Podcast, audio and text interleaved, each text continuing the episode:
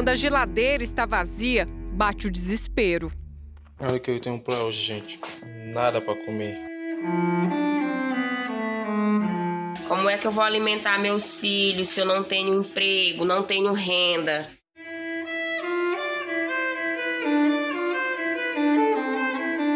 Um dos objetivos da ONU era zerar a fome até 2030, mas o imprevisível tornou essa meta ainda mais difícil de ser alcançada. A crise sanitária que surgiu no horizonte trouxe o risco de uma pandemia paralela, a da fome. E a própria Organização das Nações Unidas acredita que essa pode ser a pior crise humanitária enfrentada pelo mundo nas últimas décadas. O alerta é de David Beasley, responsável pelo Programa de Alimentação da ONU. Em entrevista ao jornal britânico The Guardian, ele diz que há pouco tempo disponível para uma ação das lideranças mundiais e evitar uma pandemia de fome de proporções bíblicas. Um ano depois desse prognóstico, a curva da fome parece só aumentar, especialmente em países como o Brasil, que sofrem ainda mais com a crise global. Com a impossibilidade de trabalho para boa parte da população, o Brasil é um dos países que mais sofrem com o aumento da pobreza extrema. Essa situação tem desafiado os governos e a sociedade na busca por soluções de curto e longo prazos.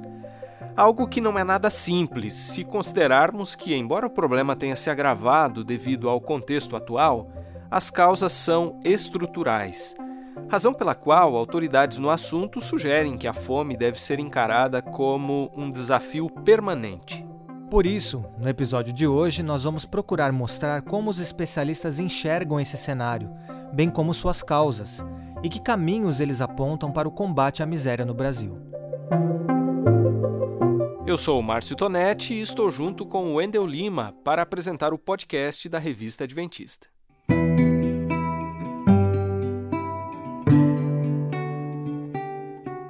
Num país que tem visto a população de famintos aumentar, a expressão morrer de fome não soa como um exagero. Aliás, dados do Ministério da Saúde mostram que em 2017 já morriam em média 15 pessoas por dia no país por causa da desnutrição.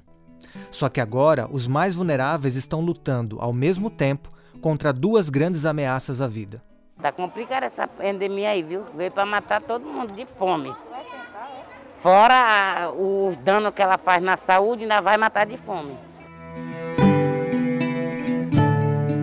A condição de milhares de famílias que estão com a geladeira vazia tem inclusive alimentado protestos pelo país. Os moradores de Paraisópolis, na zona sul de São Paulo, fazem um protesto com panelas vazias nesse momento.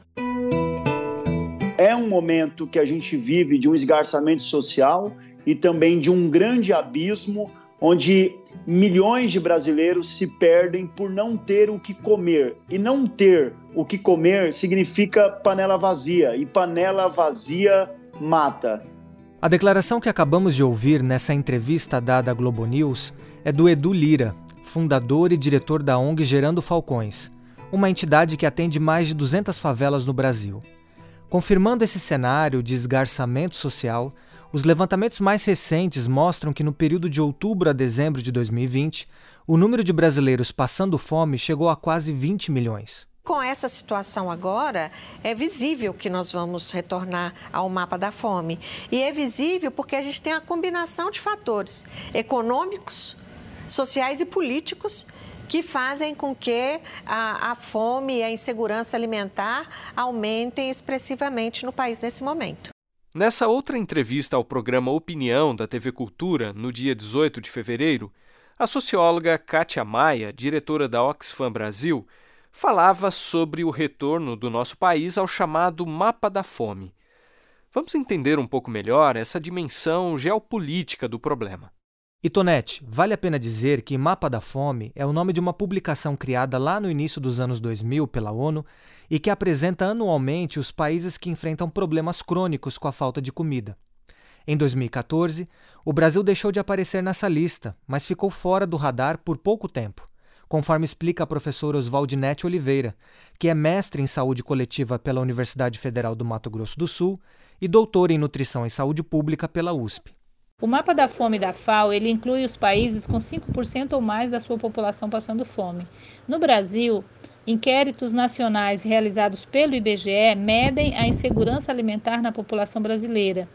Em 2004, no primeiro inquérito, 6,9% da população estava em situação de insegurança alimentar grave, o que considera-se passando fome. Em 2013, esse percentual havia caído para 3,2%, quando então nós saímos do mapa da fome. No entanto, é, desde 2016, a pobreza e a fome voltaram a crescer no Brasil. E já em 2018, no último inquérito nacional realizado pelo IBGE, a fome já atingia 4,6% da população. Ou seja, já estávamos chegando nos 5% e quase entrando no mapa da fome de novo. E agora, segundo o inquérito nacional realizado pela Rede Brasileira de Pesquisa em Soberania e Segurança Alimentar no final de 2020, como resultado da crise econômica gerada pela pandemia, o percentual da população brasileira em situação de fome duplicou, atingindo 9% da população. Isso significa que voltamos sim ao mapa da fome com números alarmantes, que evidenciam é, também as desigualdades sociais em nosso país. Enquanto a média nacional é de 9% da população passando fome, na região norte esse percentual chega a 18% e no nordeste a 13,8%. A fome também é mais frequente nas famílias chefiadas por mulheres, entre pretos e pardos e também na área rural. E os motivos para esses retrocessos é, que ocorreram nos últimos anos são muitos, né? E estão relacionados a diversos fatores, como o enfraquecimento de políticas públicas sociais, o aumento do desemprego, a queda no rendimento das famílias, o aumento dos preços dos alimentos, comprometendo a maior parte da renda das famílias. Todas essas questões foram fortemente agravadas pela crise econômica gerada pela pandemia agora em 2020.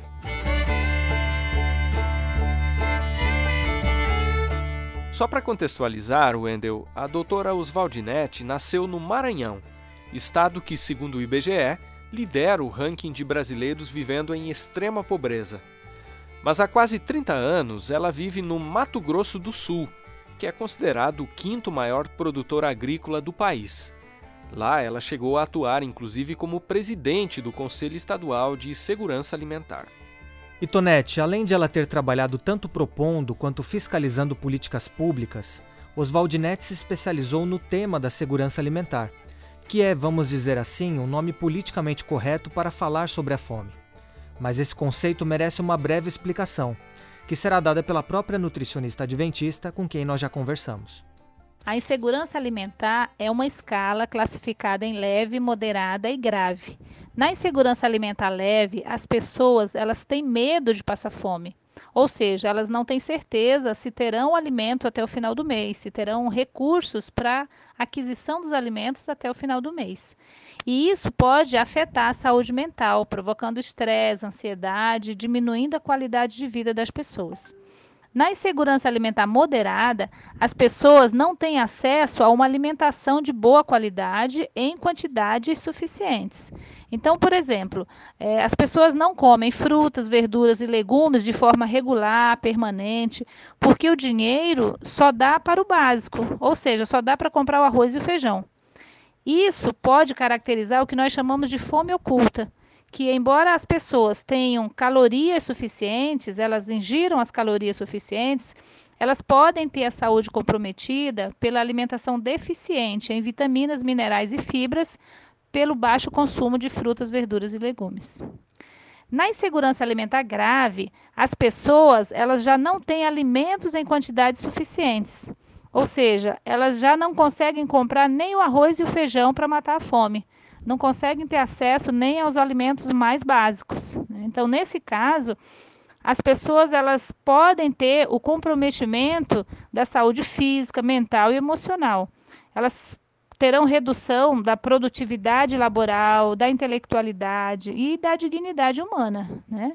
A fome, por exemplo, nas crianças, ela acarreta o comprometimento do crescimento e do desenvolvimento saudável, compromete a saúde física, reduz a sua capacidade intelectual de aprendizagem, né? diminui o rendimento na escola. tudo isso eleva as chances de que essa situação de pobreza se perpetue nas próximas gerações dessas famílias. Então, a miséria, a fome, elas fazem com que toda a sociedade saia perdendo, porque o resultado disso é uma sociedade mais pobre em capital humano e menos desenvolvida. De acordo com dados da Oxfam, que é uma organização internacional que atua desde 2014 em nosso país, atualmente cerca de 116 milhões de brasileiros experimentam algum nível de insegurança alimentar. Isso corresponde, Wendel, a mais de duas vezes a população da Argentina. E por essa razão, a segurança alimentar tem sido uma das principais áreas de atuação da Agência Adventista de Desenvolvimento e Recursos Assistenciais, a ADRA, conforme conta aí na sequência para a gente o Fábio Carbonaro Sales, diretor da entidade aqui no Brasil. Nos projetos que nós desenvolvemos, o nosso principal objetivo não é apenas oferecer alimento às pessoas. O que nós buscamos é melhorar a qualidade de vida dessas pessoas através da alimentação correta e saudável. Utilizamos para isso, então, uma tabela internacional de valores nutricionais. Os nossos funcionários e voluntários que trabalham com segurança alimentar constroem cardápios que atendam às necessidades dos moradores nas regiões que nós estamos assistindo. Trabalhamos também com nutricionistas, enfermeiros e profissionais na área social para que eles possam acompanhar a evolução dos nossos beneficiários. E durante a última etapa dos nossos projetos, nós procuramos ensinar a eles a se alimentarem adequadamente, aproveitando os alimentos regionais que eles têm disponíveis. Toda essa explicação se faz necessária porque, perante o cenário atual de fome e extrema pobreza, nossas ações de levar alimento às famílias necessitadas se encaixam de uma outra maneira, a de ajuda emergencial. E nessas condições, nosso interesse principal é permitir que as famílias tenham o que comer, como se alimentar. Nesses casos, nós utilizamos tabelas nutricionais para emergências e tentamos oferecer o básico para que as pessoas possam subsistir. No dia 9 de abril, a ADRA lançou uma campanha nacional intitulada Olhe para quem tem fome. E é interessante a gente destacar, Wendel, que em 2020, com o apoio de diversos doadores, a agência havia conseguido entregar 180 toneladas de alimentos nas regiões mais carentes do nosso país. E para este ano, a expectativa é distribuir 330 toneladas. Então, Tonete, com esse objetivo em mente, no começo do ano, a agência humanitária fez um levantamento para detectar as regiões mais vulneráveis do Brasil, conforme conta aí para a gente o Fábio. Foi assim que nós detectamos oito estados brasileiros que atravessam uma situação bastante crítica. E sabe, nós decidimos nos unir para ajudar especificamente esses lugares, que são Bahia, Rio de Janeiro, Roraima, Rio Grande do Norte, Maranhão, Pará, Pernambuco e Ceará. Nós estamos trabalhando em uma campanha de arrecadação de fundos para entregar 11 mil cestas básicas no valor de 120 reais durante os meses de abril e maio, para as famílias mais necessitadas desses lugares. E quem pensa que a segurança alimentar é um problema só nas cidades, está enganado. Estudos recentes realizados no nosso país deixam claro que os índices de fome são maiores nas áreas rurais do que nas áreas urbanas. A insegurança alimentar grave alcançou 12%, segundo os estudos, na área rural, contra 8,5% na área urbana, sendo a vulnerabilidade maior para quem tem menor acesso à água potável. A proporção de domicílios classificados em situação de insegurança alimentar grave nas áreas rurais dobra quando não há disponibilidade de água para a produção dos alimentos e para consumo.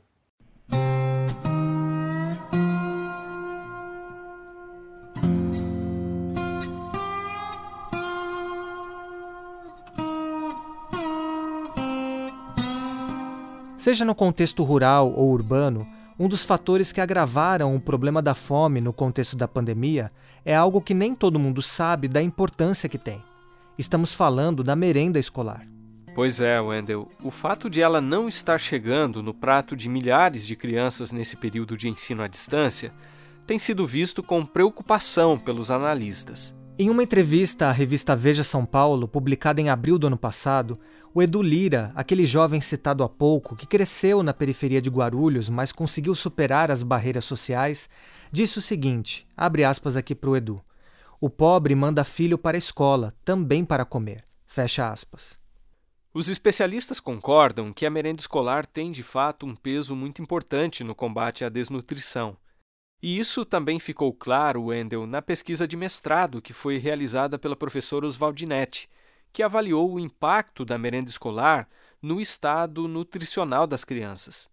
A alimentação escolar é a política pública social mais antiga e de maior sucesso no Brasil e é hoje um direito do estudante. Ela é fundamental para as famílias de baixa renda porque tem o papel de suplementar a alimentação da criança, tendo um importante impacto nutricional no estudante. A minha pesquisa de mestrado demonstrou que pré-escolares de baixa renda, ao entrarem na escola e receberem essa suplementação alimentar por nove meses, tiveram um ganho de 6 centímetros a mais na altura quando comparadas a crianças na mesma idade e nas mesmas condições socioeconômicas, mas que não estavam na escola. Além dos benefícios nutricionais, a alimentação escolar também contribui para melhorar a frequência à escola, para aumentar a aprendizagem e o rendimento escolar. Sabe-se que a alimentação escolar é a principal refeição do dia para muitas crianças. Para outras crianças, às vezes é a única refeição do dia. Então, ficar sem alimentação escolar significa prejuízos nutricionais. É, e é por isso que os gestores municipais da educação elaboraram protocolos para entregar kits de alimentos ou os recursos financeiros para que as famílias não ficassem desassistidas nesse momento de pandemia. Né? Obviamente que esses alimentos ou os recursos recebidos pelas famílias sofrem uma diluição intrafamiliar não tendo o mesmo impacto nutricional para a criança do que se ela recebesse alimentação diretamente na escola. Mas ainda é a melhor alternativa para esse momento de pandemia em que estamos vivendo. Falando ainda de políticas públicas, pesquisadores consideram que o retorno do auxílio emergencial, embora com um valor bem menor e insuficiente, é também algo importante para minimizar a situação de vulnerabilidade de milhares de famílias. Para se ter uma ideia, segundo o levantamento do Datafolha, em 2020, o auxílio emergencial foi a única fonte de renda de um em cada três brasileiros que receberam ao menos uma parcela do benefício este ano. Mas afinal, qual seria o custo para o Brasil acabar com a extrema pobreza? Nos cálculos da Organização para a Cooperação e Desenvolvimento Econômico, a OCDE, seria algo menor do que muitos imaginam e possível em curto prazo. Citando o relatório apresentado em meados de dezembro pela OCDE, o economista Daniel Balaban, diretor do Centro de Excelência contra a Fome e representante do Programa Mundial de Alimentos da ONU no Brasil, disse o seguinte: O Brasil, para acabar com a extrema miséria, precisa de um investimento de 0,13% do seu PIB. Vocês acham que é muito dinheiro? É uma pergunta para os ouvintes: 0,13%. Você acaba com a miséria, você acaba com as pessoas passando fome no país.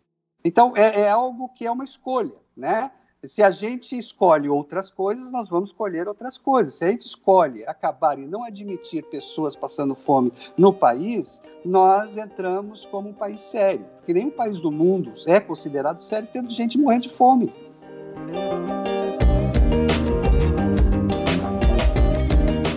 Apesar de a insegurança alimentar ter aumentado nos últimos anos no nosso país, em 2019, o governo brasileiro decidiu extinguir o Conselho Nacional de Segurança Alimentar e Nutricional, o CONSEA.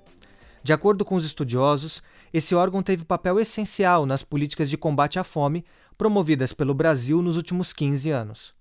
Outro ponto para se pensar, Wendell, é o fato de haver gente sem ter o que comer num país que é considerado um dos maiores produtores e exportadores de alimentos no mundo. Pois é, Tonete, mas também é preciso levar em conta que, ao mesmo tempo, o Brasil é uma nação que desperdiça cerca de 30% de todo o alimento que produz. Segundo o Programa Mundial de Alimentos, aproximadamente 41 mil toneladas de comida são jogadas fora diariamente. Por isso, foi estabelecido o Dia Nacional de Conscientização pelo Não Desperdício de Alimentos, comemorado em 3 de novembro. É verdade, Wendel. Mas além de melhorar nesse quesito, o que será que falta no Brasil em termos de políticas públicas voltadas para o combate à pobreza e à fome? E qual é o papel da sociedade nessa luta? A gente traz novamente aqui a opinião da doutora Oswaldinete Oliveira, que é professora de nutrição na Universidade Federal de Mato Grosso do Sul.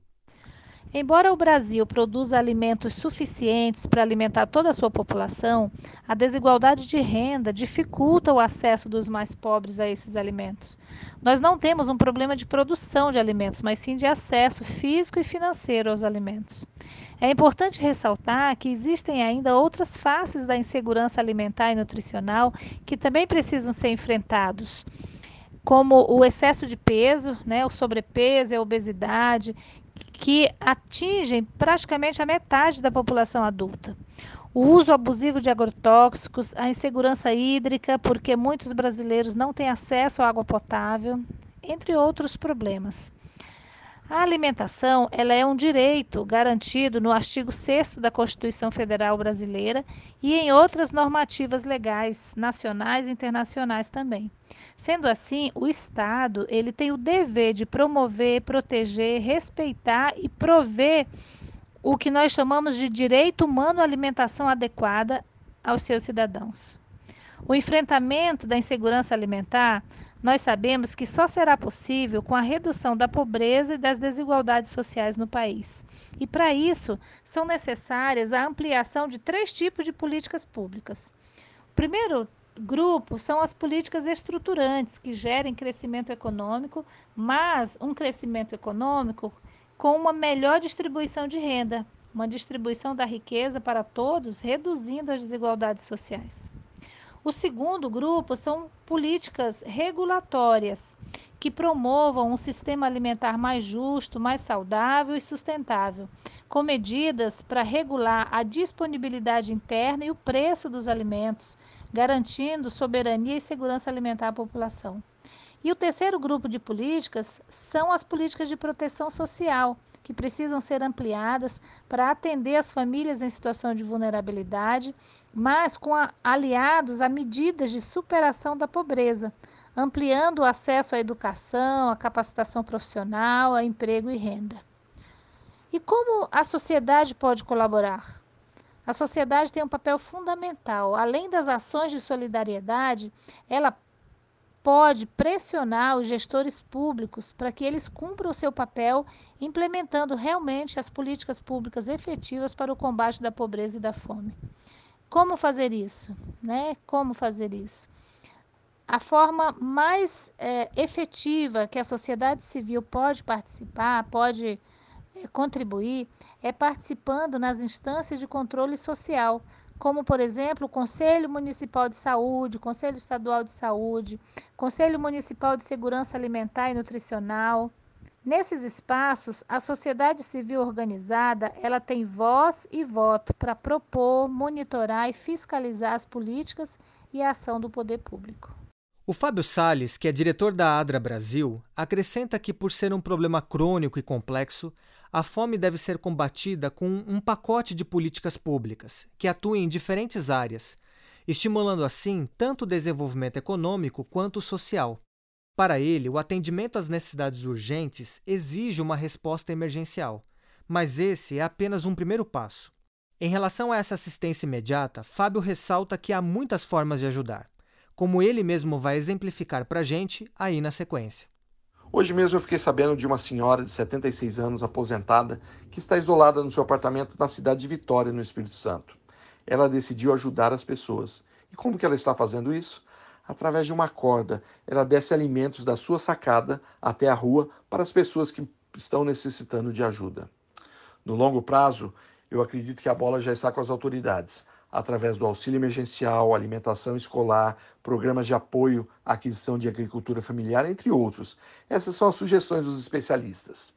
Mas também tem uma grande responsabilidade por parte das agências humanitárias, pois são elas que lidam diretamente com as pessoas afetadas e conhece em primeira mão as maiores necessidades. Nesse contexto, a ADRA já está planejando as próximas ações. Nós devemos acompanhar de perto as pessoas que estão sendo assistidas com as nossas cestas básicas para ajudar essas pessoas. Através dos projetos nossos de desenvolvimento e de capacitação, nós queremos, através de programas de geração de renda e emprego, ajudar essas pessoas. E, é claro, também trabalharemos na questão de segurança alimentar para garantir uma melhor qualidade de vida para essas pessoas.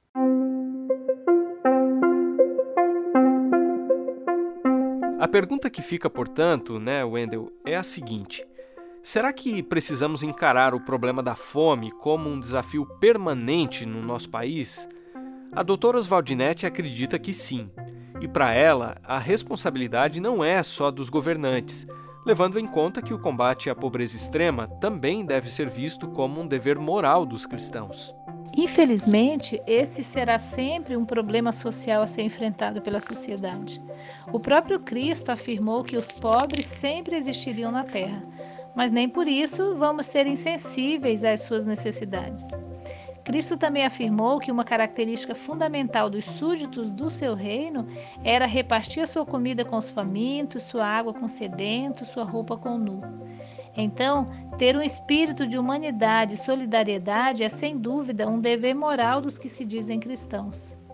Mas, além das ações pontuais de assistencialismo, a igreja ela pode fazer muito mais. A igreja precisa ser relevante no local onde ela está inserida, contribuindo para transformar a realidade local das comunidades mais carentes. Iniciativas estruturadas para promover o desenvolvimento social, como criar ou ampliar oportunidades de educação e emprego, ensinar a gestão resiliente da própria vida e da carreira profissional, oferecer capacitação profissional, oferecer educação financeira, são exemplos de ações efetivas que podem contribuir para ajudar as pessoas a superarem sua situação de pobreza, de fome. Panela vazia é fome, e a fome come, consome, some com a vida de qualquer lugar. Panela vazia mata, se a fome bate, maltrata. Quem passa fome passa a não sonhar. Essa é a trilha do vídeo de uma campanha intitulada Panela Cheia Salva, que foi lançada no dia 5 de abril e que pretende arrecadar 2 milhões de cestas básicas para distribuição em todo o país. Aliás, o Fábio Sales, diretor da Adra Brasil, conclui a participação dele aqui ressaltando o seguinte: que a união de esforços por parte da sociedade tem levado dignidade aos lugares em que a ausência de políticas públicas inviabiliza o acesso a direitos básicos, como o da própria alimentação.